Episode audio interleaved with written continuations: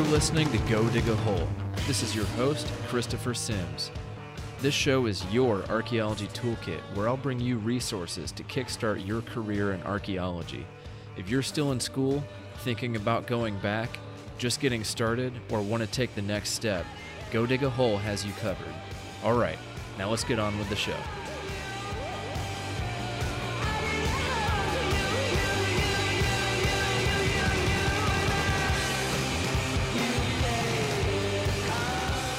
All right, welcome back to the Go Dig a Hole podcast. Today on the line, I've got Kate Ellenberger. She is a PhD student at um, SUNY Binghamton. Kate, how's it going? It's going great. And I also have Nikki Martinson and Carrie Lentz with uh, Codify and the Center for Digital Archaeology. How's it going? Hey, Chris, going good. Yeah, nice to talk with you. Awesome. So, uh, Kate, Uh, give us a little brief background on you. What are you working on over at uh, Binghamton? I'm a PhD candidate, which means I have only thing left I have to do is finish my dissertation. So if you visit my uh, social media accounts these days, there's a lot of, uh, today I'm writing five pages on this topic. So uh, I'm write, writing full time right now and uh, occasionally doing some consulting in digital and public archaeology. Uh, and my dissertation is about the uh, involvement of institutions in the development of public archaeology and its long-term projects. So, uh, yeah, that's I'm just working on writing right now. And, and obviously, I just had that publication come out. So that's more writing. The writing never ends. It's funny you say uh, the, the only thing you have left is to finish. And that's we know that's no small feat. Uh, so yes. Good luck with that. Thank you. and uh, Nikki and, and Carrie, uh, Nikki is also a grad student. Uh, you want to give us a brief background on, on what you're working on? Yeah, I am a master's student at Humboldt State University in the Applied Anthropology program. Um, so I'm actually at a similar point, but with my thesis, I'm just starting the full proposal and writing of that section. And what I'm interested in looking at for my research there is Uh, user experience of archaeology, especially on websites and the internet. Awesome. And I'd imagine there's a good bit of crossover with uh, everybody's interests uh, here on the show today in terms of, um, you know, the efficacy of, of teaching and, and public engagement and the way information is transmitted. Oh, yeah. I'm, I'm fangirling hard getting the opportunity to talk to Kate today. Oh, boy. I guess I'm fancy now. and uh, Carrie, what are you working on? What's your background? Hi, I'm a grad student at Sonoma State in the Cultural Resource Management program, and I've been working in the private sector for about five years before that. And my current project, well, I just got finished with a archaeology, new technologies and archaeology course, and we actually developed an A R app for the Presidio to use in their public interpretation program. So excited to talk about that with Kate. Um, and my thesis might focus a little bit on using A R to tell the story of L G B T culture in San Francisco. Awesome. Awesome. That sounds super cool. Yeah. Well, I'm really happy everybody's together today. Um, so I guess before we get into talking about Kate's recent publication on um, augmented reality and virtual reality in public archaeology, let's talk a little bit about open access. So Kate, you chose to publish uh, open access. The first question I have is, what are some of the reasons you chose to publish in an open access format? Well, uh, There's several reasons. Obviously, uh, all the other folks on this panel, you all understand that um, it's hard to be an early career researcher in terms of publishing, finding time and money uh, to publish. It's you have to justify your choices of how to spend your time versus um, having a job, for example.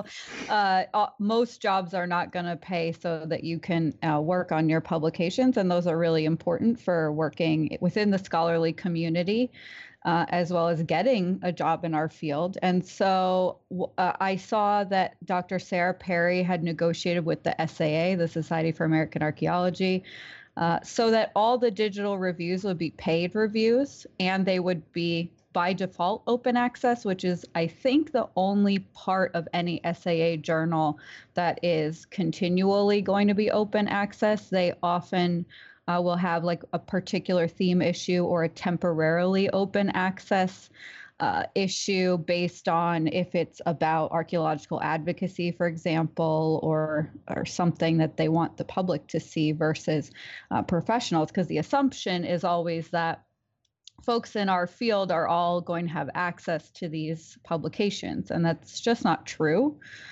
Um, so the sec- so the first reason is because I needed to justify the amount of time I was going to spend on writing this.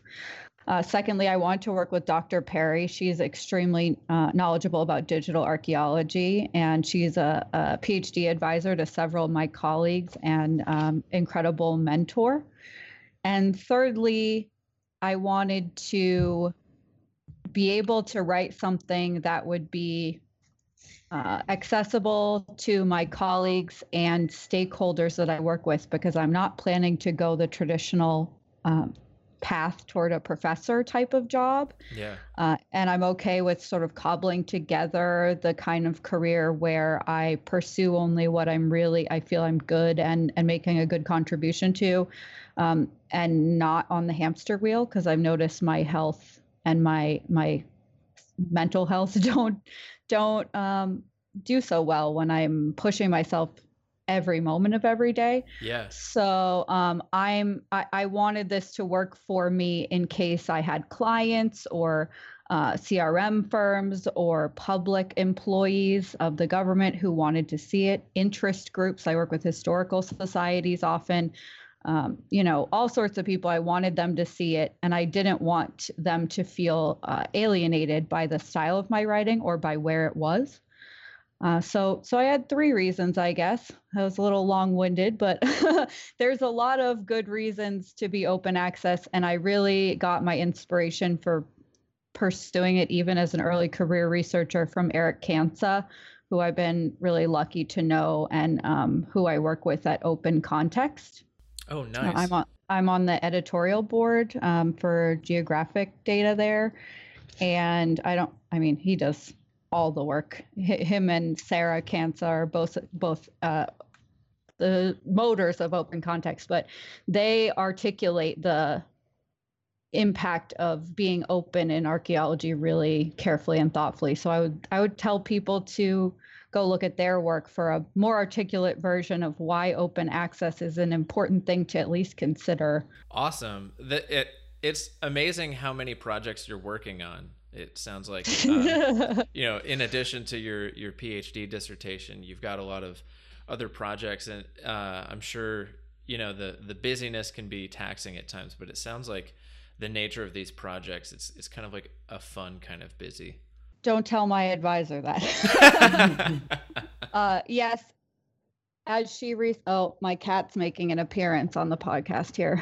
Is this Tiberius. one? Uh, Tiberius, yes. This is Tiberius, the Roman archaeology named cat. He wants to go outside, um, but the uh, yeah, he he he likes to um, lord over the neighborhood like a Roman emperor would. um, however, uh, yeah. I, I definitely have always been one of those people who has lots of projects going on, and that's in part because of the amazing community of folks, uh, especially in digital archaeology, who are on social media talking about different cool projects, and the M S U D A I, M S U uh, Digital Archaeology Institute that I participated in. Mm-hmm.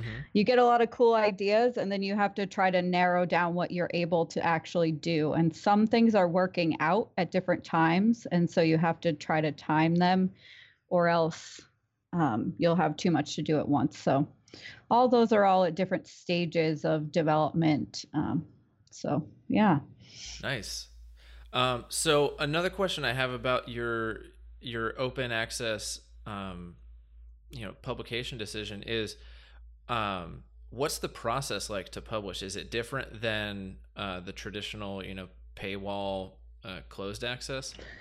You know, this open access is through the publisher that the S A A normally uses, so it's actually I think the same, but um, because it's in a special section, the editors are Sarah Perry, and that she will edit. She worked with me on developing the content because it changed a little bit. Oh, the cat's knocking things off the table. I apologize. uh, he, he just stole my house key and knocked it off the table. Um, oh, now he's knocking my headphones off the table. Wow, this is a lovely podcast appearance. Um, so... First, Sarah will edit the uh, development of the, so she, she'll edit like an abstract and, a, and an outline if you have one, and then you'll give her a draft, you'll revise it together, and then they'll send it to the overall editor of A A P, um, Advances in Archaeological Practice. It's not a, it, it's peer reviewed in a sense because they are professional archaeologists and they review it, and there's three people who've looked at it before it's um, made it to publication, but it's not peer reviewed in the sense that they send it out um, to a group of reviewers. So the open access thing didn't actually impact the process very much in this case. Uh, it, it's very similar to traditional publishing, but I'm not very experienced in traditional publishing, so maybe the other folks have some uh, ideas about that. Mm.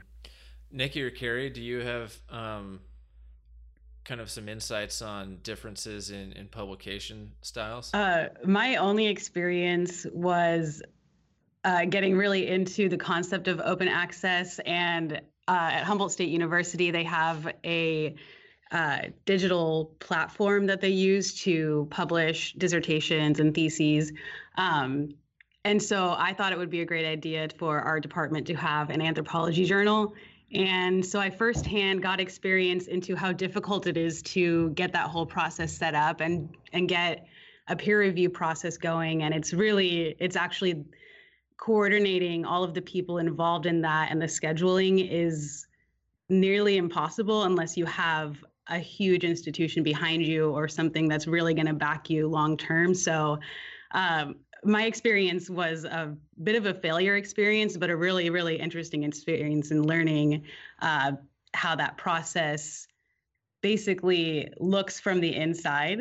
Yeah. Uh, and it's a really, really intense, intricate process that, uh, I mean, I obviously wasn't able to get to work. Yeah, I feel I feel like uh, mine has been a pretty unique experience because for the most part, if you want to make a publication open access, you have to have a huge funding backing, um, especially if it's in a big journal like an S A A journal. So I don't want to make people who are listening to this think that my experience of of it being similar and easy and me being paid for it is, is typical mm. at all. Um, but in fact, it's, it's more of a testament to people like Sarah and other people who are willing to mentor early career professionals and also um, combat the unpaid labor aspect of being an early career professional, um, who put a lot of effort into making these opportunities available. And like you said, it's really hard as a grad student to get them to work. So finding those opportunities that make it possible to do open access publishing without having thousands of dollars to pay the pub, the big publishers who are going to get your words seen by the general community of archaeologists is, that's a tough situation. Yeah, that's that's a whole lot of tough situations with, especially as you mentioned, with the issue of unpaid labor, and as we're all familiar with in archaeology, the the passion tax, as they call it, where, you know, just because we're passionate about our line of work, um, there are a lot of expectations that we should do it for free, mm-hmm. uh, and that's just flatly not feasible for most of us. Um, so that's that's great that there are models like this that can help combat that. Yeah, I feel like I need to shout out here as well to April Besaw, who's been, along with Doctor Perry, has been responsible for several of my paid opportunities where I I did uh, work for her in digital archaeology and in teaching. And I know that her and many other professors go sort of unappreciated in the way that they create uh, paid or at least somehow compensated learning opportunities. Uh, I know Lynn Goldstein, who created uh, pro- the Campus Archaeology Program at M S U. Uh, she has students, undergraduate and graduate, who have paid positions and research assistantships to te- teach and learn about different any different research project that they develop. Uh, as long as they develop a rigorous project, they are eligible to apply for that funding. And so um, it's hard because there's no list out there of who, you know, who's a, a great impact, open access um, opportunity or a paid open access opportunity, um, which journals or what what professors offer these sort of opportunities. It's sort of word of mouth at this point, but yeah. It does exist. It does exist. And we just all have to be kind of savvy about it. That's excellent. Well, I guess let's get into the, the publication itself. So you, uh, among other things, are very interested in public archaeology teaching and, and learning. Mm-hmm. And, uh, so this publication you recently put out is called Virtual and Augmented Reality in Public Archaeology Teaching. And so you talk about virtual and augmented reality. Um, uh, I'll take a real quick second to read the abstract because um, it's yep. if if anybody hears the abstract, I'm sure they're going to want to read the rest of it. Um, so you start off with, two of the biggest challenges in public archaeology teaching are getting interlocutors' attention and getting them to feel connection to past people. Inspiring focus and empathy in the short interactions we have can be difficult, especially when the subjects are very distant in time. New and scholarly produced forms of virtual reality show particular promise for getting and keeping the attention of our publics. Uh, That grabbed me right away. When you shared that uh, link to your, your article a few weeks ago, uh, I was like, hell yeah, this is my jam. Um, so let's talk us for a second about virtual and augmented reality. So let's talk about V R first. Uh, what what um, is V R? What is A R? Do you, and does anyone else want to summarize, or do you want me to? I feel like... Uh... like Carrie might have the best A R explanation based on her description of her work. Yeah, I can, I'll grab A R if you take V R. For sure. Go for it. Okay, so augmented reality, the key word in that is augment. So you are taking the real world and augmenting it in somehow, and using usually a mobile device or a computer that is using the camera to view the real world, and then there's a program that will put a digital item or sound or video into that view of the real world. Uh, so the most common example of this would be Pokemon Go, Google Glass. Um, kind of two years ago, A R broke to the popular consciousness. People are beginning to use it to, um, it's really catching on in museums right now, doing museum tours or augmenting displays of certain paintings with a more in-depth story. And archaeologists are hopping on the boat now. Yeah, definitely. I've uh, I can't remember the name of the app that I love, which is horrible. But um, there is an app which uh, overlays historical photos upon your uh, your app in your phone. Do you know what I'm talking about? Oh gosh, I think it's a London Street View. It's by something like that. There's that one, and then there's also, an, I think, an American-based one that I can't think of the name of it right now. I'll look it up, but um, the that's another really cool sort of heritage-connected A R that I think people love to see those historical photos uh, transposed onto their surroundings.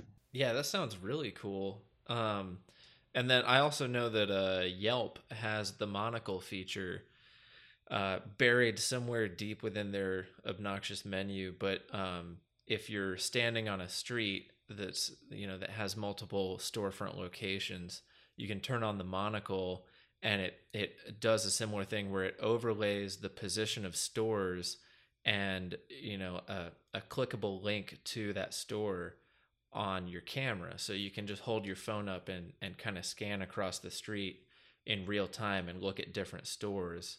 Um, and I've, the only time I've ever really found that to be useful is uh, in like places where there's a lot of density in the, uh, right. It, you know, on the, on the streetscape. And uh, so, you know, if there's a store that's, their storefront is not quite obvious, um, it's useful to kind of locate that storefront. Yeah. And it's really hard in terms of the historical photos. You need someone to have put in a lot of labor, or like you said, with uh, museums and other stuff, it takes someone behind that to put in a lot of labor, even if there's a platform. Yeah. Um, but it is, but these are usable app platforms that we can, anyone can really use. Um, now I'm trying to find the name of that one, but I can't. Somewhere on my consulting page, which I'll talk about later. Um, so the difference between that and virtual reality is you can see, for example, if you were projecting um, some additional information onto a museum display, uh, where you're using the camera to see the display behind, and then in, in the foreground, you're seeing some additional information. That's augmented, whereas virtual reality, you're replacing the consciousness of the person.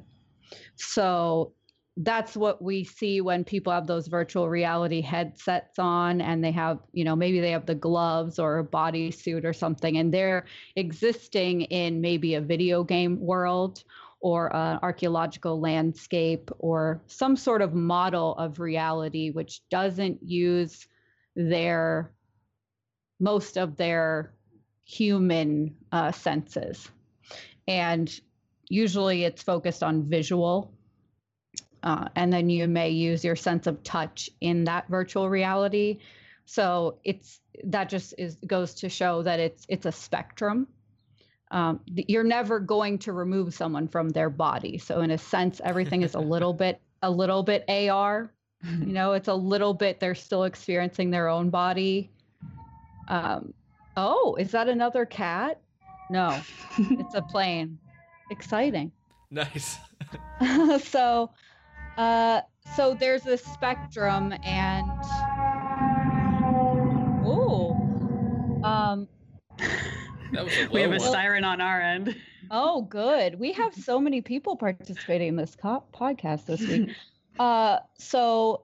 The article I would send people to for the definitions of augmented and virtual reality would be um, Paul Milgram et al. nineteen ninety-five, which is in an in a journal that archaeologists probably would have never read, and I'm thankful to Sarah Perry for showing it to me. Um, but it has to do with uh, thinking of those two as a continuum. Uh, and oh, I just thought of the name of that app. It's called Clio. C L I O. Oh, okay. And it, it uses a map as well as historical photos. Uh, and it has apps, I think, on both app stores. I know it has an Android app, but you can also use it on a desktop to explore, for example, your neighborhood um, in an augmented fashion. So I think these are really powerful technologies when we are trying to communicate to people who may not have the sense of space that archaeologists often have after they've worked in a place for a long time. They can visualize the where different sites were underneath a parking lot, which is the case in my town. There's a lot of places downtown where I have worked, and I can remember what I found there and what I imagined the space to be like, based on what I found, and they don't see it that way. And so when I did, for example, the Pokemon tour, that's when I got really interested in this, because I wanted to jump onto that trend and see if I could attract a group of people that wouldn't normally come to a history tour downtown. Uh, usually there is a couple of, there are a couple of historical societies, and they have the same interested people, which is great. But I wanted to see if I could get some of the sort of younger, less typically history engaged folks. And I did, and I got a handful of folks, and not one of them had been to college. None of them had been to a historical tour. We were going to actual historic monuments, and they didn't realize all these really cool things were surrounding them. And they were playing Pokemon at those places and didn't know why those were gyms or why those were Pokestops. Uh-huh. And so I was able to describe to them, for example, uh, that the place where we started the tour was a, a historical place for two reasons. One of them, we have a Martin Luther King uh, Peacemaker stage. And that's because that is in the place where the old K K K headquarters for this state was. Oh, wow. And and so in the nineteen twenties, I believe, is when that was like at its peak. And so I don't quote me on that. But um, so I explained that and they were like, wow, it didn't even occur to me that that was like they just thought it was named for no reason. Um, so it was great to teach them that and have them see these spaces differently. And then down the street is where we had a our own factory fire a couple of years after the Triangle Shirtwaist Factory fire, uh-huh. which um, among other things contributed to the labor rights movement in the United States. Binghamton has a pretty rigorous history of, of labor rights and unions and things like that, um, that people don't really recall, especially because we're sort of a conservative right-wing oriented city. We're a Rust Belt city. Yeah. Um, so anyway, I was able to open the eyes, at least temporarily, of five or so people, including one archaeology grad student that I know. And uh, I found it was really successful because my goal was to augment their reality by allowing them to experience the space that they normally experience, but adding a layer of my own, you know, information. So I think these are powerful technologies, and it was super easy to just know those five spots, get the Pokemon app and do some basic, like te- trying it out and seeing how it worked so I could design a tour. Didn't take me that long. Did a little bit of promo on social media and got a handful of people. And I, I felt really gratified by it. So I just want everyone to know that no matter what your level of competency is, there are many options out there for you to try. And if you want to ask, you know, I'm sure all three of us on this panel are helpful, kind people who are willing to answer your questions if you have a question, um, and you're a colleague. So just try it out and see if you like it and see if it if it helps you to communicate those values that you're trying to communicate, um, by using the devices and, and technologies that get people excited, just get them in the door. Yeah. I think what's really cool about the Pokemon Go history project that you did is that uh, it sounds like it didn't take any any development. Uh, in terms of like software or, or like mobile app development. Uh, yeah. And so it was, it was just, you know, learning, providing the information about these historical places and then doing some outreach and then bringing these people to those places. And I think that that's an amazing like D I Y kind of way to do it. And so it doesn't have to be, you know, a, a super shiny and polished app that, you know, does everything you can possibly imagine. So I, I think that that's a really successful example of, of, uh, you know, just getting out and kind of doing it yourself. Yeah. What have you guys tried, uh, in terms of low friction, as we call it in the digital community?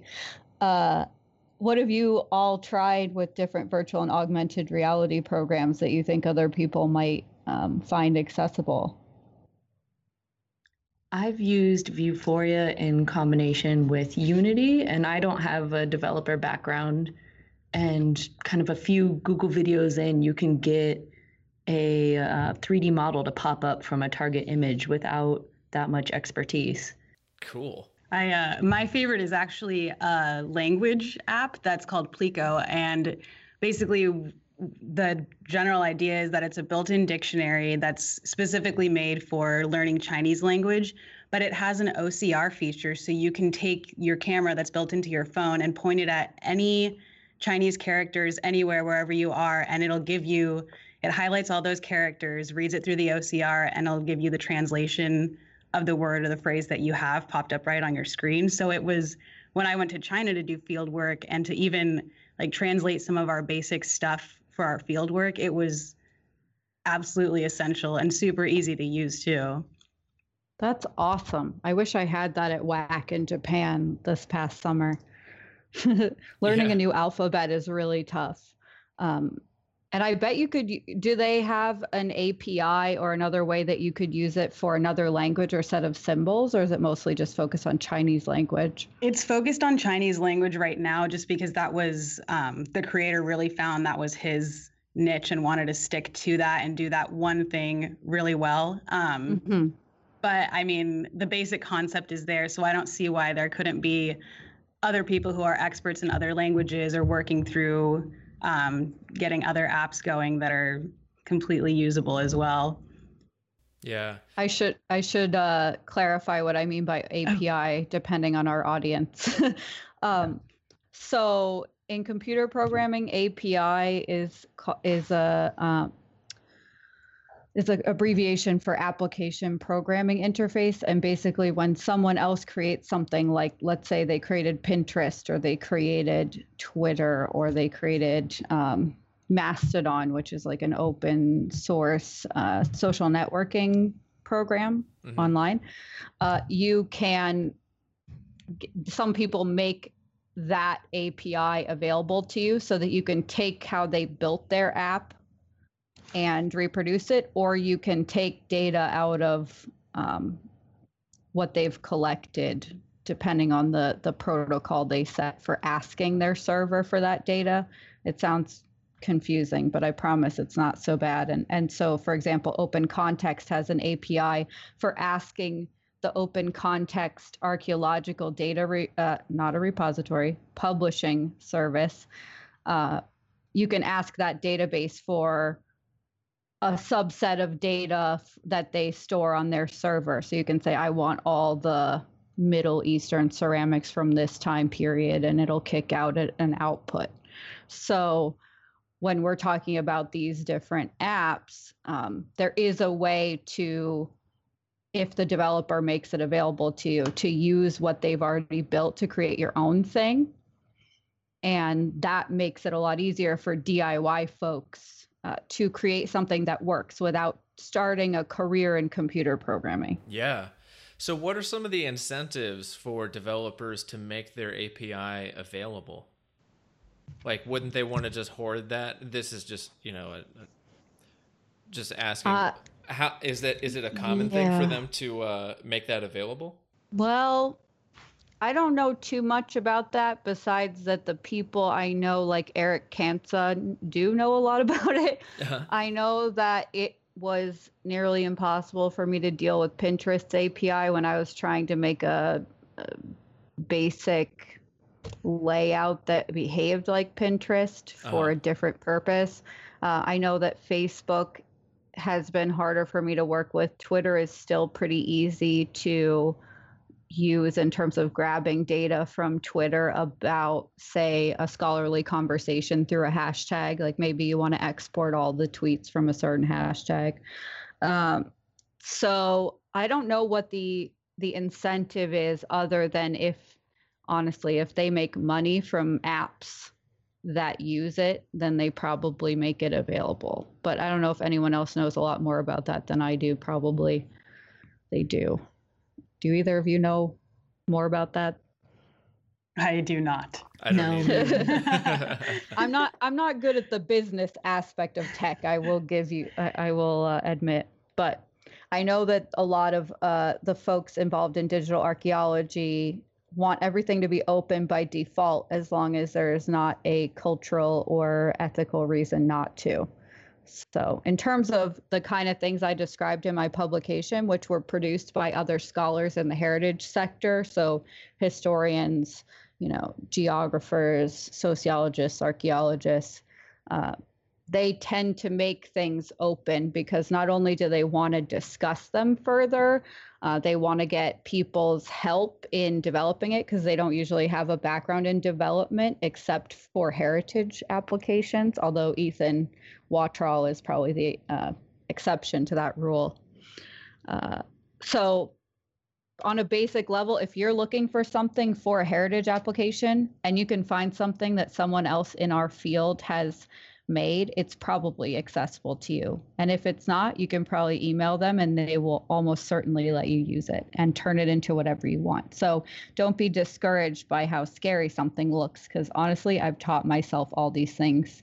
Um, Sean Graham has tons of tutorials online for different digital things you can try. He loves to experiment, and then he explains how he did it and teaches it to his students, uh, and then sends it out to the rest of us. So there really is a lot out there for people to learn um, for free. That is great to know. And it's also great to know that there's this inclusive community that's very welcoming to, you know, beginners and outsiders for, you know, learning and also collaboration and development.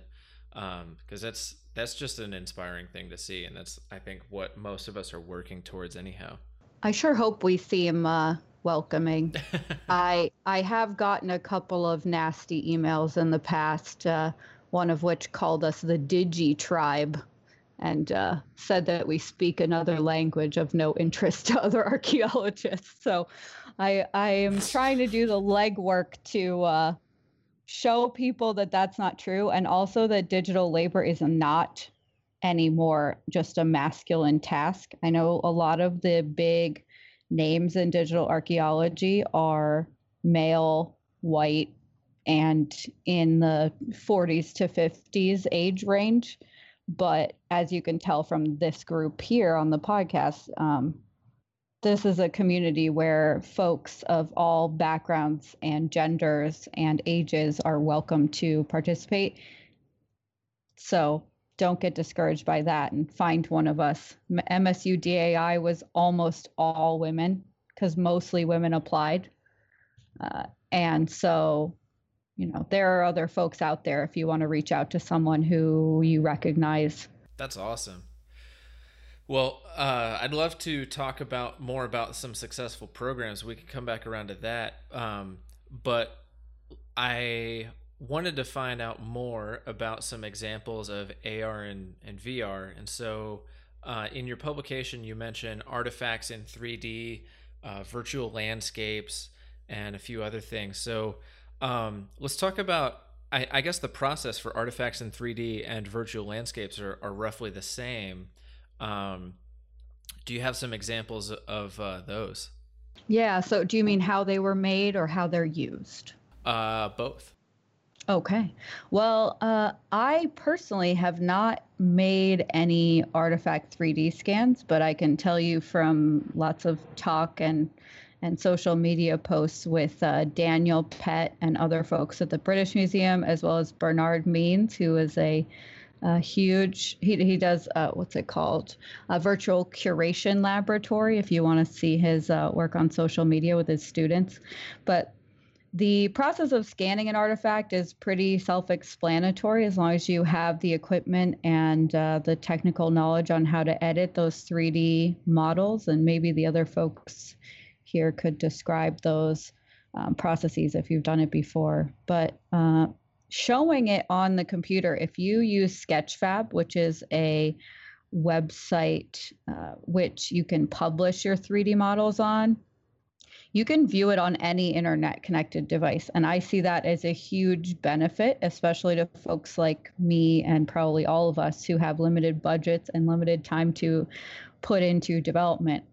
Uh, so you can just click a little button on the model once you go to the website, and it will view it in three D. You can manipulate it and rotate it around and look at the texture. And uh, then if you have a Google Cardboard, which I just got three of them for eight dollars each, so they're oh, very wow. affordable. Yeah, I now have five. So now I can, now I can uh, teach in my friend's class instead of just using one. But uh, if you have a cheap V R headset or a fancy one. You could probably borrow one if you're near a university or a maker space. Uh, then you can press a button on Sketchfab and view those artifacts in three D. And I had a great deal of success with this when I did it during a break time as sort of a test when I taught a class at a zoo. We have a local zoo that does a sort of science class uh, during breaks. And I taught about Native Americans um, there. So we looked at some artifacts that I couldn't have brought because I don't have my own teaching collection. So it really added, um, and there is some pedagogical literature that shows that using three D models might be, it engages people in a different way. It's not necessarily better or worse, but there are positives to using three D models and viewing and manipulating them that do not seem to come through when you bring in example artifacts, especially if students can't touch them. Yeah. So um, there's a great, there's great promise to this, and it's easy. So that's what I like about that. Has have any of the rest of you used any three D models or things like that in your teaching? Yeah, I was on a project led by Steve Warnicki of Vanderbilt University last summer in southern Peru, and we actually digitized the progress of all our excavations using photogrammetry. And then he uploaded most of these models to Sketchfab and appended them with, oh, this is the hearth feature, this is the floor, that's publicly accessible. So it makes the excavation, brings it into your living room. That's super cool. That is and cool. The other like thing a three D is site tour. Yeah, and then and the other thing about Sketchfab is because they are, you know, decontextualized models, just like the landscape model as well, you don't have to attach it to any geographic point so that you can say, here's my excavation progress without revealing the location. Oh, that's so important. If you're Yeah. yeah. So it's not like using an online G I S where you might need to obscure or randomize some of the points. Uh, it's a little bit easier to keep control over the preservation aspect and worries about that. Yeah. And one thing that I really like about working with a lot of those models is the ability to augment the model itself. So you're able to flip things over and look at them in other ways. Like, say, I've done it with rock art before where you're able to really zoom in and change the colors and shadowing effects in a way that right. you're not necessarily able to see with your naked eye. So we had a project for when I was doing my undergrad where a group of students and I went out to Utah um, and we did just a, a visual model. It wasn't actually to scale or anything because we couldn't physically make it over to the panel to put any markers up. Um, but we were able to take this panel back to the lab, have basically render it into a P D F that we could email to people. There's no location data in it, but we could manipulate it and find different images that we weren't able to see from far away. So it's it really enhances what you're able to do uh, interpretation-wise once you're out of the field. Yeah, it's super cool as well when you can do that with a landscape.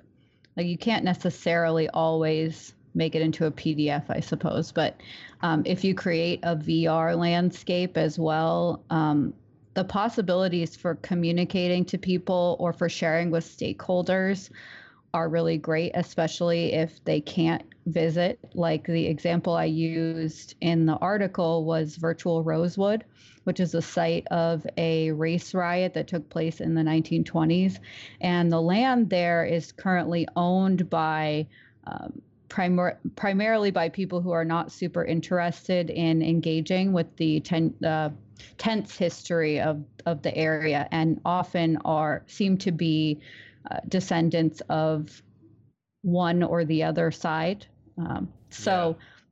They don't necessarily want to want to engage with the fact that their ancestors may have uh, committed violent acts. I probably wouldn't want to either, um, but but. having a virtual representation of historical records, oral histories, um, previously disconnected property records and and notes that Doctor Gonzalez-Tennant uncovered and connected back together is, at the very least, a powerful symbol to show to the two different descendant groups who've organized around the important history of Rosewood. And so having that virtual model is a form of, I hate this term, but uh, digital repatriation. Ah, yeah. Um, and he he doesn't, to be clear, he doesn't use the word repatriation, and, and he uses a lot of really rich language, and I recommend you read his articles on that. But um, to me, it, it resonates with the notion of digital repatriation in cases where you cannot um, provide access or provide um, control over artifacts or narratives, um, but you can create something that addresses an inequality that you have the power to research and, and help with. That's amazing. And I uh, there's another example of Um, virtual landscapes. There's a, a company called Lithodomos V R. Yeah. Uh, I believe mm-hmm. they're based out of Australia, but they have an app on the Apple App Store. It's just called Ancient Jerusalem in V R. It's two dollars. Yeah. Uh, and it looks like it um, it's compatible with various V R headsets. Um, and mm-hmm. one of the cool things about that is that it's um, a photorealistic um, reconstruction of the city that you can explore around every single angle. Yeah, I've seen that one before. And I, in my article, at least, I only uh, discussed projects that I knew a lot about how they were made and where the intellectual property and yeah. fund, funding all came from, just so that I was making sure I sent people in the right direction. Mm-hmm. That one seems to be scholarly produced as well, but I don't know a lot about it. Um, but it's a really cool opportunity for folks who have heritage in that area of the world. Yeah, definitely. Well, um, I guess this is a good point to double back around. You had mentioned, you know, places that have you know, clear streams of intellectual property and so on and so forth. But earlier in our conversation, you had mentioned uh, the programs at M S U. Um, they have an amazing digital archaeology program, and uh, you've been heavily involved in that, right?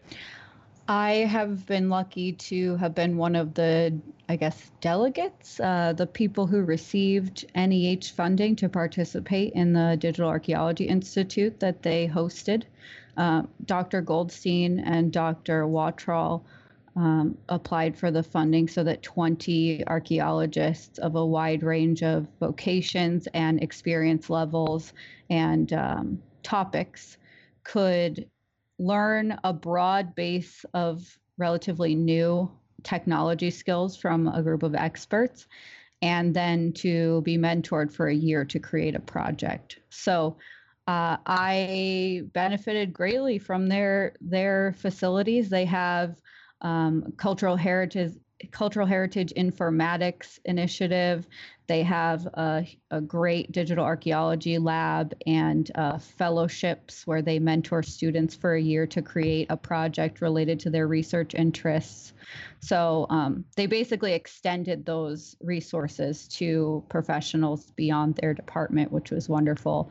Uh, and now two of the folks who were in the institute ended up applying for jobs there because um, they wanted to pursue more work. And so uh, Stacy Camp and Alice Lynn McMichael are both working there now and pursuing their digital archaeology careers. So I highly recommend the the resources that they made available and the training materials that they made open access through that that grant. So uh, go if you go to, I think, digital archaeology dot org. Let me look. There's free more free stuff for people to digital archaeology dot m s u dot e d u, I believe it is the website. Cool. But yeah, M S U is great. So where did are... you guys get your resources? Oh, sorry, Chris. No, go ahead. That uh, I was... Would you mind repeating that question? Yeah, I was thinking uh, maybe the other two panelists would want to share where they got their resources or how they taught themselves these skills, because I know that's a big task. Yeah, I, during the last semester, took a New Technologies in Archaeology course from Tom Whitley at Sonoma State, and he did a great job covering um, drones, photogrammetry, A R, V R, as well as uh, TerraGen, which is a photorealistic landscape generator that's actually used in Hollywood a lot. Um, so it was a lot of getting an introduction from him and then kind of chasing down those free online resources, whether it be YouTube or an open access um, tutorial from a university. Yeah, mine has been just slowly dabbling through. Um, we ended up purchasing Agisoft one semester at Humboldt State. And so a bunch of the students jumped on and decided we would try to learn it and apply it to a bunch of different projects. So um, I've just kind of haphazardly been teaching myself things. And then I found the Center for Digital Archaeology, which is where I'm interning now. And they have a lot of webinars where they're inviting experts to come in and teach uh, on all sorts of topics. So that's really where I've started to get into a lot of the uh, intro learning and then taking it from there, just going deep into, like Carrie said, YouTube and online tutorials. Um, I also do a lot on the E D X platform. So mm. if you're into online learning, the massive open online course platforms are really uh, a good way to uh, tap into courses that universities will put together and provide. Um, so a lot of my user experience training has just come through there from um, from University of Michigan as well. Seems like we, I think the Digital Archaeology Commons is, I've, I've been trying to get it even more, oh, Kat's back, sorry. the uh, I've been trying to get it, people more interested in participating in it, because the whole goal of it was uh, to coalesce all these resources into one place. Uh, but I know a lot of people don't like forums, so maybe that's part of why it hasn't got tons and tons of users, um, but it seems like having some sort of space for us to all share this stuff is a really important thing. So for now, I guess Twitter is working fairly well, and sounds like different professors and, and grad students are sharing the wealth with each other. Um, yeah, that's pretty amazing. And in your publication, you had also mentioned the uh, Florida Public Archaeology Network. What are some of the things that they've been doing in terms of A R or V R? I'm not sure exactly, to be honest. I bet uh, Kevin Godusco would know, who I'm working on a, a conference session with. Um, they do so much, I can't keep up with it.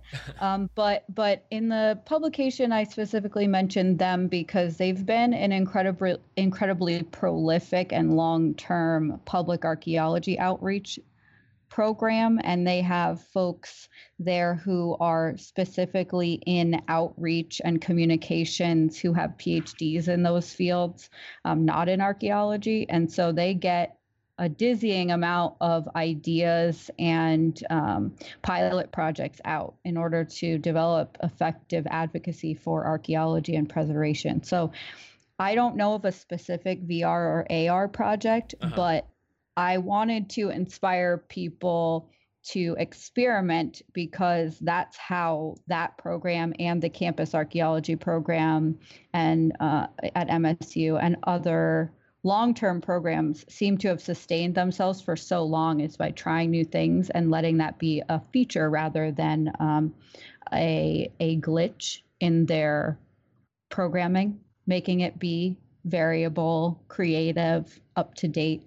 Um, so yeah, that's, I think that's a really great call to action too, in, in the conclusion of your paper, is, you know, to get out there and, and experiment and get involved with these programs too. I, I'm also not familiar with, uh, the specifics of exactly what, uh, the Florida Public Archaeology Network is involved in, but they're one of those groups that, um, they are such a successful example of public archaeology because they have such a, a, a wide-reaching network and so many people involved in it regionally throughout areas of, of Florida, that they're able to stay active and really weather the kinds of um, political storms in terms of uh, legislature or funding, or you know, things that might happen on the academic or on the um, private sector end of things.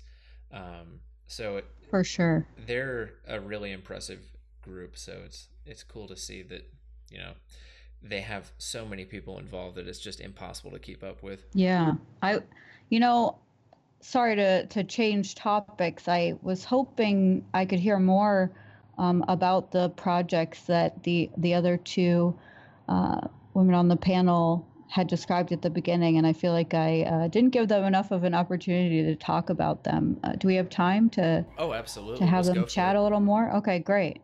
Um, I guess take it away. I I just don't know what to ask, but I know that I want to hear a lot more about what you're what you're doing. Yeah, I'll go first. Um, so I'm, like I said, it's it's kind of still up in the air because I haven't gotten all of my proposals out and completely approved yet.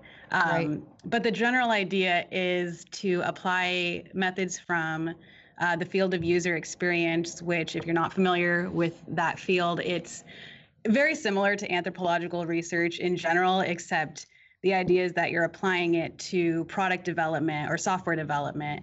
Um, And so looking at things like archaeology and how it's presented through different project websites or blogs is really, uh, I thought U X would be a good way to study that sort of phenomenon. And so the way that I'm proposing is to do it through a case study of an already existing project website. And the project website that I'm going to work on is the Market Street Chinatown Archaeology Project website. Mm-hmm. And this is a project that's been going on for many, many years at Stanford University. Um, and the original plan was to have this website be a repository of academic research and different site update reports and things that have gone on with the collection over time. Um, but now, with all of the changes with public archaeology and the internet and all of the advances in just technology applied to archaeology in general, there's Uh, new ideas, and the project really wants to reconsider everything that they're presenting and just go over the whole site as a whole and do a full evaluation. So that's what I'm looking to do, is go over the site and see um, what this huge multiple stakeholder project is looking to change or add, um, and then how people are generally using the site overall, if it's a lot of researchers or people from different cultures coming in and trying to learn about what happened in Market Street, or students. Uh, so just getting a general idea of who's really looking for what sort of information or pictures or artifacts or anything that we could be putting on the website, just what people are really expecting to see and what kind of gets them excited about interacting with these collections that are still actually really being worked on after all these years. Yeah, it sounds like it really overlaps with a trend in in the literature that I'm really partial to right now, which is uh, evaluation, for lack of a better term, in public archaeology, and sort of how do we how do we know if we're sending the messages that we'd like to send, mm-hmm. or or providing the things to the public that will get them to appreciate um, what we're doing. Um, It sounds like a really interesting approach to that. What technologies are you going to use for that project? Um, for the most part, it's going to be um, more of the social research. So I'm looking at user testing and focus groups so that I can have all of the project stakeholders uh, coming in and giving their ideas of what they're, what they originally intended for the site and what they've learned overall um, after it's been up there for so long. Uh, and so I'm hoping to do first a heuristic evaluation, which just looks over uh, kind of the general functionality of a website in general, and then going more into talking with the users and interacting with the users and getting them uh, using different possibilities of prototypes of the website. So maybe we do throw up some three D images or different things, different projects that we've put together, or that the Market Street Chinatown project has put together over time, um, because there is a lot of online exhibits and things that can be linked and moved around. Um, and we want to get a general idea of what people want to see and what we have that they aren't necessarily seeing yet. Mm-hmm. So I think the biggest method for me will be the user testing aspect of it. Yeah, and uh, for me, I just, my most recent project, uh, I completed as part of my coursework for Sonoma State, and we partnered with the Presidio of San Francisco, which you're, if you're unfamiliar, is a Spanish fort that was founded in seventeen seventy-six to be the kind of northernmost military garrison to defend the Spanish Empire against the uh, Russians and Americans and English. And uh, right now, the Presidio is a pretty amazing place because they have um, an archaeology department that conducts uh, public excavations throughout the summer that are open for viewing, comment, participation. Um, and Carrie Jones, the archaeologist there, was really excited about enhancing public interpretation using augmented reality because they had a set of iPads that weren't being fully util- utilized. Um, and what we proposed is that right now the original Spanish fort, they excavate every summer, and you can see little bits and pieces of the foundation through these unit windows. But really, the public doesn't have a sense of kind of the experience, the size, the placement of these forts in the contemporary landscape, because it's all, like you said, most archaeology is under a paved parking lot. Right. Uh, yeah. So we built a, we partnered with a team that built a three D model in uh, SketchUp of both the seventeen ninety-two building and the eight. eighteen fifteen building, and we program these into an app using Vuforia and Unity uh, that we then gave to the Presidio of San Francisco. And what this app functions to do is it uses a base satellite image of the area where the archaeological remains are situated now. And when your phone is open with the app and pointed at this base map, whether it be projected on the ground or a map that you print out at home, mm-hmm. there will be, um, the app will recognize this base image, and three D models of the Presidio will pop over the space where they once existed. And we also um, learned that kind of having three D models isn't necessarily that engaging unless you have some level of interactability. So right. we had yeah. like little history blurbs that people could click, and there'd be pictures and stories.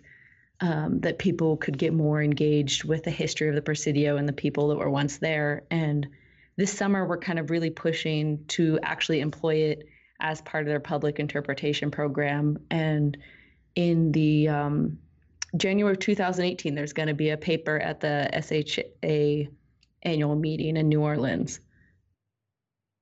That's super cool. So it's yeah. like It, it's like the project that I described in the publication, in the sense that it uses a base map or base document um, to allow Unity to, or I don't know if it's Unity or Vuforia since I haven't used them, but uh, it, basically the, the computer can recognize, or the computer in your phone can recognize the symbols underlying the in the underlying document or space, and then you um, give it a place to put that three D model so that when you look at the map, it shows it right on top of where it would be on the map um, or in the document, right?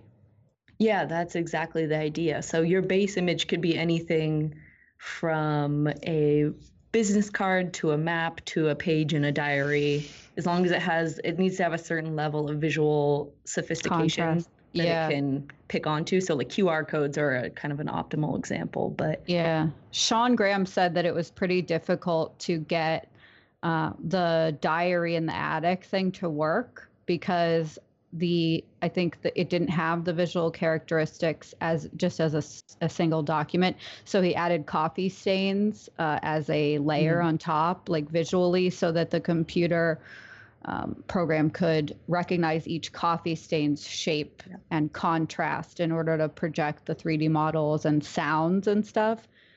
So no, it sounds great, like great workaround yeah. for that problem. yeah, I, I thought it was really creative, but it is it's um, it does obscure the text a little bit, which is I know is a technical challenge and not one that reflects anything on Sean, of course, but. Uh, it sounds like a really cool way to to move through the space um, without requiring new infrastructure to be built. Yeah, it was as simple as printing out a map or projecting a map. It didn't require a heavy, the biggest investment was the labor in developing it. Mm-hmm. Seems like a lot of these these types of solutions and projects are done by grad students. I mean, maybe maybe because I'm a grad student and I know a lot of grad students, but um, I've noticed in, in the process of doing my dissertation, uh, a lot of the funds come from universities for their professors and students and not necessarily through grants. Um, and if they come through grants, they come through local, more local grants rather than the big research grants. Um, so it's interesting that we're all grad students or, or were students when we developed these programs, I think. And we do have a lot of things to contribute as students, in part because our job is to learn and put a lot of time into something that may benefit us in a non-monetary fashion. Yeah. Um, yeah, I don't know. I, I'm just reflecting on how these are really cool solutions, but a lot of professors may not be able to put in the time to learn all these new methods as much as students whose job it is to learn new methods. Yeah. That would certainly contribute to a lag in adopting these new methods and seeing them as standard practice or at least more common practice in classrooms. Uh, but, you know, it'll take time. And I think it's programs like like you're working on and like all all three of you are working on, uh, these projects in public archaeology and teaching and engagement that are important for compensating for that lag that might happen in the classroom, um, because, you know, the more successful you are at disseminating knowledge about archaeology to either the public or to students and other archaeologists, you know, it's just going to make everything happen faster and better and just kind of uh, keep steaming along all of this innovation that's happening. So it's it's really cool to learn about these things. I'm excited that you got us all together, because I didn't, I uh, don't know that we would have all connected uh, in this way otherwise. So it's a great opportunity. Yeah, likewise. Well, are there any other uh, things that you all would like to talk about? Oh, I definitely like to talk to Kate more, just because when we were doing our research on A R and V R and archaeology, the there was existing kind of phenomenology, um, but not a whole lot of other small-scale experiments that we could have learned from. So it would have been great to learn about Kate before I started that project. Well, I don't, I don't know how much I would have been able to help you at that point. I'm, it's sort of a new thing for me, but I've learned a lot from people like Stu Eve, Sean Graham, um, Colleen Morgan, a lot of folks who are really into digital archaeology as a method, but also as a, a transformative practice that impacts knowledge production. Mm-hmm. Um, the three of them, especially I'd say Colleen, are really focused on the uh, the theory behind why we produce these things and what how it changes how we know what we know. So, and then obviously Lorna Richardson, um, who talks about social media and how uh, disseminating and communicating among scholars on social media is a practice that that changes the field of archaeology overall, I think. Um, maybe I'm blowing up these people too much and they'll be oh, embarrassed by no, my... No, because my, uh, my experience has been the same, and things like Like Lorna put together the Public Archaeology Twitter conference, which was right.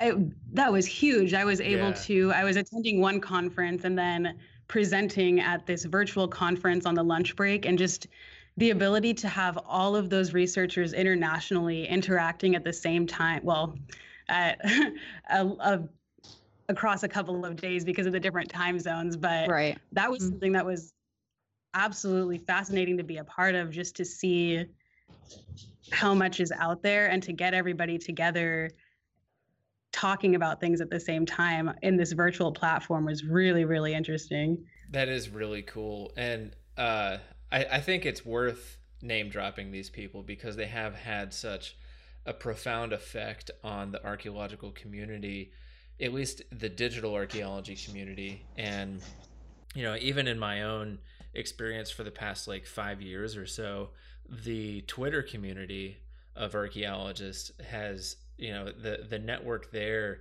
has really had a big impact on, you know, my professional career and my, my personal and professional development too. So, uh, yeah, there's a lot of people out there doing some really good work for the field. Um, so they, they deserve some recognition. I think too, it expands our sense of what's possible. Um, at least for me, I felt like I might be one of the only ones interested in digital methods, especially early on in my graduate career here. Um, we're a very theory-based department, and I'm really grateful for that. Um, but I also, uh, I feel that it's, we do better work when we bounce it off other folks who are sort of doing a similar thing, and to be able to find other people and, and, you know, bounce ideas off each other. Or I have a friend who's emailing me some of her data today because she needs me to transform it in a way that she doesn't know how to right now. Um, it rotate it because of a, a total station glitch, and just things like that, that level of support is really great. And I think that's what really makes it possible to do these virtual and augmented reality projects for me, is that I can always reach out to Sean Graham or tweet and set and add the hashtags V R, A R, DigiArc, um, you know, those M S U D A I, and just say, hey guys, does anyone know what this problem is? Like, can you give me somewhere to start? Because I've looked and I feel frustrated. Yeah. Um, and, and I don't know uh, if you guys have, have done that or whatnot, but the digital community has really helped me make this stuff possible. Yeah, definitely. And just in terms of like geospatial questions, um, you know, I've, I've thrown some questions out there and kind of direct them at, you know, I, I never really know exactly who's working on what specifically or who might know the answer to it. But uh, Kate, you especially have, have been incredibly helpful in kind of pointing me in the right direction. And, uh, you know, Stephen Wagner, too, is whenever mm-hmm. I have like a, a question about something specific, uh, I usually end up with a pretty good answer in a few hours. I know, Nikki, you said that you took a class um on digital methods. Did you? That was Carrie. Oh, I'm sorry. I'm mixed. I feel like a jerk for mixing you up. Um I have a I have a twin sister, so I am actually very used to being called by another name. Oh, I'm so sorry. No worries. Uh, it sounds like both of you have also utilized the online community as well, even though um you've had a little bit of in-person support as well. Yeah, I mean, I know for me, especially, this is Nikki, um, just jumping into Twitter every now and then. I'm not necessarily all that active, but it's given me this lens into what it's like to be a digital researcher, because like you said, I'm, I have a really, really good, uh, group of people around me in my physical academic environment, mm-hmm. but it's not like everyone's specializing in these methods or really looking into the theory behind them. And so to have access to people who are doing this on the daily and it's a normal part of their life, um, seeing how that's integrated into the whole academic sense of things has been really helpful for me, just as I'm starting out as someone who's really new and doesn't even know where to start looking half the time. Mm-hmm. It's, Twitter is usually a good place to start looking. Oh, I appreciate Kate bringing up the um, the point of view that technology can often be intimidating for people who are not middle-aged white folks that have been doing technology since the seventies. Um, so that's part of the value of online resources, is seeing all these diverse groups of people doing like a myriad of projects that is kind of makes it feel a little bit less alien. But yeah, it's still, it's still a wor- world that doesn't always feel the most friendly to explore for someone who's a female. Yeah, I'm hoping that, you know, by name dropping the Digital Archaeology Commons, I can get a few more people on there. And uh, to me, sometimes I think people are turned off as well by the fact that Twitter and other sort of support groups may be, once you find them, may be public, um, and they, they're embarrassed to ask or to admit that they don't know something um, in public, especially if you're in a precarious situation with your job, which a lot of us are. Um, just, you know, everything's temporary and, and sort of fluid in, in early career and throughout your career in archaeology. So I loved the idea of a, just a traditional forum where we could chat and share news and all this stuff, but I'm not, I'm not sure um, how it's developing now, but it's a private platform and you can just make an account on there and join. So I, I wonder what solutions we'll come up with as we keep uh, developing through different social media approaches. Obviously we had MySpace, which I was in middle school and high school when that was still around. So I didn't do any digital archaeology then, but uh, Twitter is sort of the big thing now, but people keep foretelling the, the demise of Twitter, especially with various um, political figures taking over the, the narrative there. No names needed.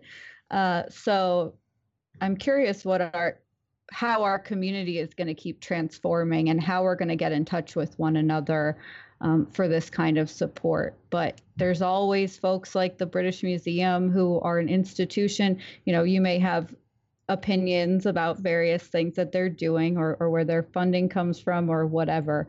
Um, but these big institutions, you know, they have groups of people who are dedicated full time to this digital stuff and are super helpful um, and, and give us platforms to do low cost research because they have the ability to do that. So I guess I'm, I'm curious what comes next. Um, yeah. I mean, it's hard to even imagine everybody logging off of Twitter uh, ever, because the people who are prolific posters just seem to live on there, but I'm sure something will come next. And you know, it's it's hard to imagine what's missing. Like, what can be added to a social media platform that, you know, isn't already being done? But I'm sure yeah. it'll come.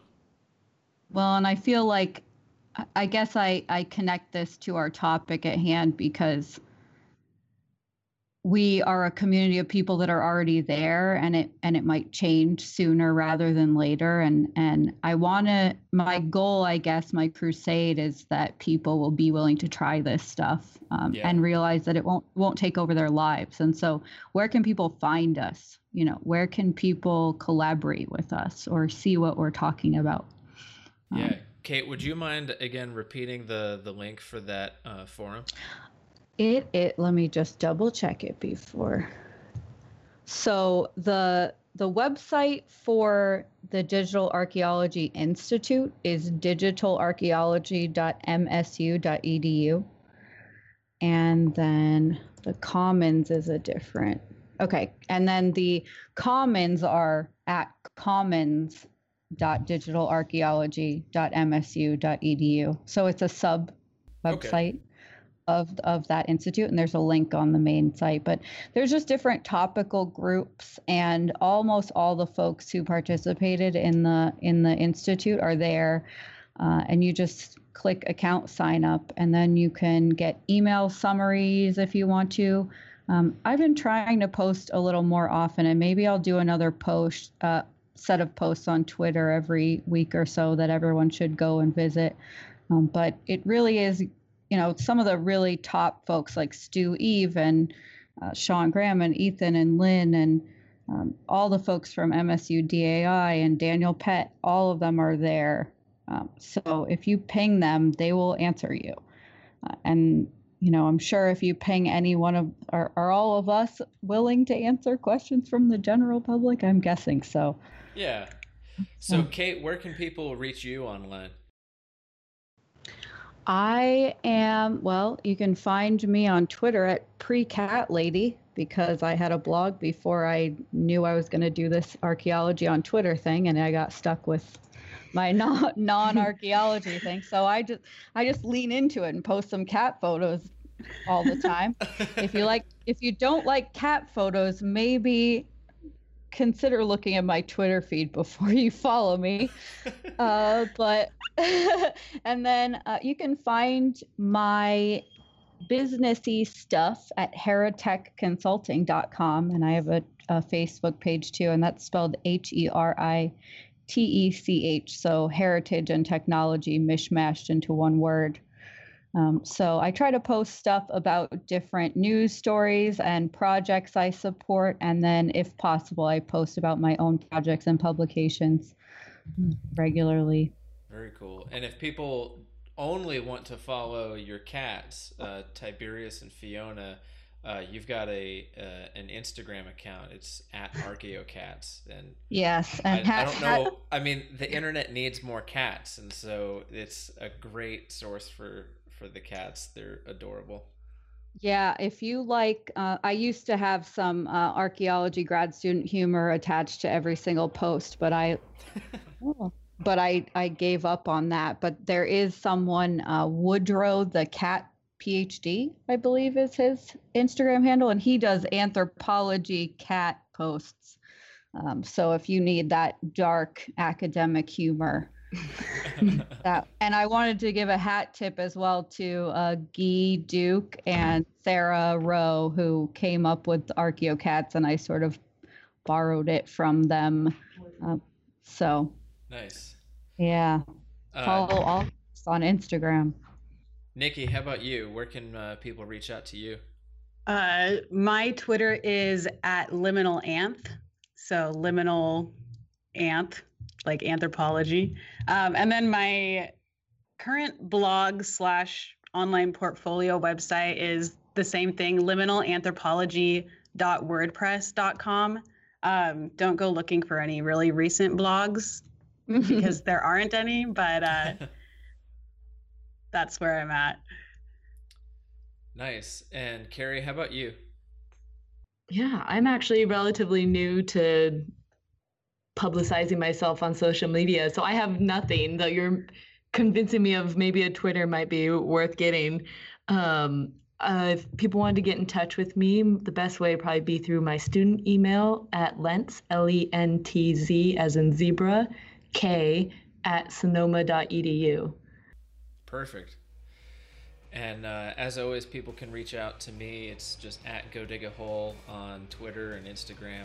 On Facebook, it's just facebook dot com slash Go Dig a Hole. And uh, links to all of these uh, people and, and apps uh, will be included on show notes on go dig a hole dot com. Thank you so much for joining the show. This was a lot of fun, and I could not have... I, I did not foresee it being such a uh, great combination of backgrounds and skills, but I'm incredibly happy that uh, everybody got a chance to connect on this. Thank you for having us. Yeah, thanks, Chris. Yeah, thank you.